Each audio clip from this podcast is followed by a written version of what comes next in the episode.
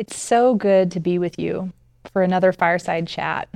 As Pastor Emily shared last week, what we are hoping to do through this sermon series is to comfort and to encourage the church through the truth of Scripture.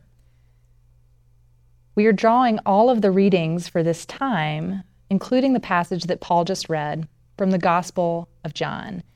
And each week, we are addressing a different topic related to this strange and difficult time of pandemic that we are all living through. Today, I'm going to speak with you about social distancing, a new reality that has shaped all of our lives over the past six weeks. Now, the story that we just heard is pretty much the opposite of social distancing. Social distancing is all about keeping space between yourself and others. But this story is about close friends and family who are packed around a dinner table. Spending time with this text in preparation for today, I felt nostalgic. I even felt jealous. I want to be a character in this scene. I want to feel the warmth and laughter. It's good to see loved ones on Zoom and FaceTime, to see their faces and to hear their voices.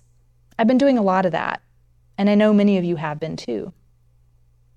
But the thing is, I want to lean in and to hang on your every word.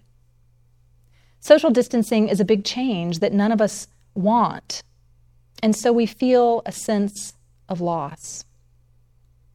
It's not a loss so great as the loss of life that many are enduring right now. Still, with social distancing, we are losing something, actually, many things, and all of us are affected, even if we don't end up getting sick. Read under these circumstances, this Bible story about a house party is bittersweet for us individually and for us as a church. If you think about it, the scene that's described is a lot like church. Here is a group of friends gathered with Jesus in Jesus' honor. One friend, Martha, is serving. That makes me think about those of you who have cooked church dinners on a Wednesday night, or those who might typically stand at the sanctuary doors to greet worshipers on a Sunday morning. Another friend, Lazarus, is happy just to be at table with Jesus he makes me think about those of you in life groups, in Sunday school classes, or in Bible studies. As a church, we are used to having these regular opportunities for learning and fellowship. And then there's Mary, the one who anoints Jesus' feet, who extravagantly cares for him. Mary makes me think about our deacons and our caring ministers. She's really all of us at our best when we pour out our lives for God and for one another. When the church is doing its ministry, the glory of God can fill even ordinary rooms like this one, like a rich and lovely fragrance in the air. Honestly, social distancing feels like a threat to all of that, to our sense of ourselves, to our ministry to our fellowship, to our discipleship, and to our worship. We may even find ourselves questioning in this time the whole Christian enterprise. What does church mean to us? Will the practice of our faith ever be the same? And what if it can't be? In the story, Judas is the one who takes a step back and begins to question. Judas is struggling with what is going on around him, and he's having an even deeper struggle inside of himself. He is still a disciple at this point, but in his heart, Judas is planning to betray his teacher, Jesus. He speaks up for the sake of the vulnerable the money Mary spent on perfume could have been gone or could have gone to the poor. But behind Judas's righteous indignation, we know that his heart is cold. According to John's gospel, Judas only wanted more money for himself. Judas is often painted as the Bible's biggest bad guy, and if you're anything like me, because of that, you might actively resist relating to him. He's not a model of faith. So, what's the point? But you know, the more I spend time with Judas in this moment of his life, the more I find myself sympathizing with him. He's a bundle of contradictions, he's a mess. He's only human. It's only human to look out for number one when things start getting scary. It's only human to criticize others when you are really annoyed with yourself. It's only human to talk the talk without walking the walk, or to try to keep up appearances when inside you're falling apart. Judas looks and sounds like he's following Jesus, but in the secrecy of his heart, he is plotting a course in the opposite direction. And I actually think that that is relatable, especially in this time of social distance. Let's be honest, being together in the regular routines of our faith keeps us moving toward Christ, or so we hope. But now, we are all like Judas, standing alone on the outside of the party, disconnected from the church as we have always known it. And so we too are subject to the same human temptations that Judas faced. We are subject to selfishness, to criticism, to complacency, to hypocrisy. And no one will know. No one knows how many rolls of toilet paper you have in your cabinet. No one knows the choice words that you have for this politician or that protester. No one knows how much you donated to that charity you shouted out on Instagram.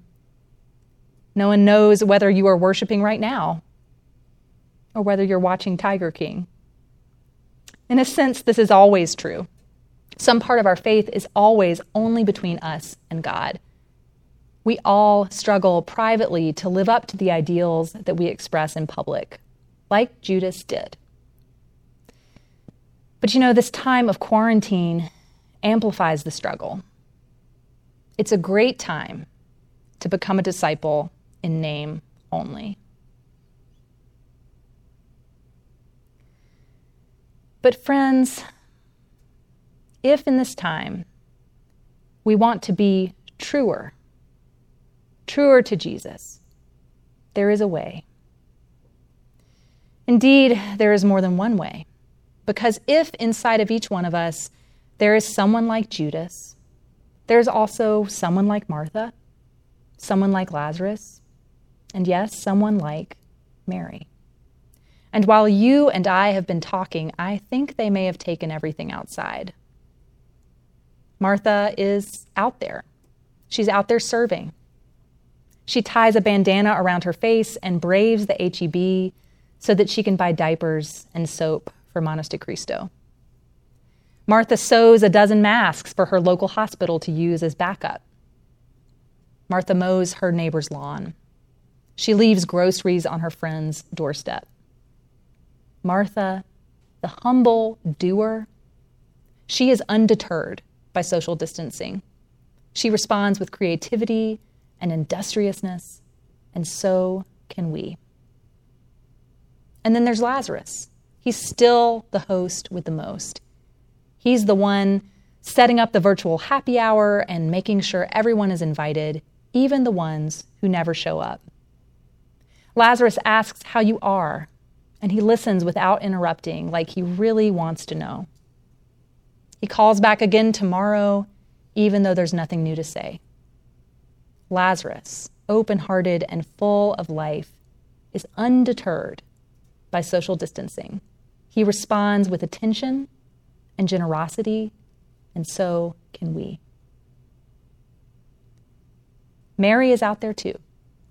She is going with the flow of grace just like she always does. Mary has this wild love to borrow a phrase from the scholar Matt Skinner, a wild love. Mary is clapping out her window as hospital workers change shifts, maybe even howling like a dog or beating on a pot with a wooden spoon. Mary is paying for the services she isn't even receiving as if she were, sending a little something to the hairstylist, to the handyman, to the piano teacher. Mary is planting flowers. Mary is cuddling the dog. Mary is singing all the hymns and praise songs, exuberant and unembarrassed. She doesn't care that we're six weeks in. She doesn't care if the kids are embarrassed. She doesn't care if she's alone and no one can hear her but God.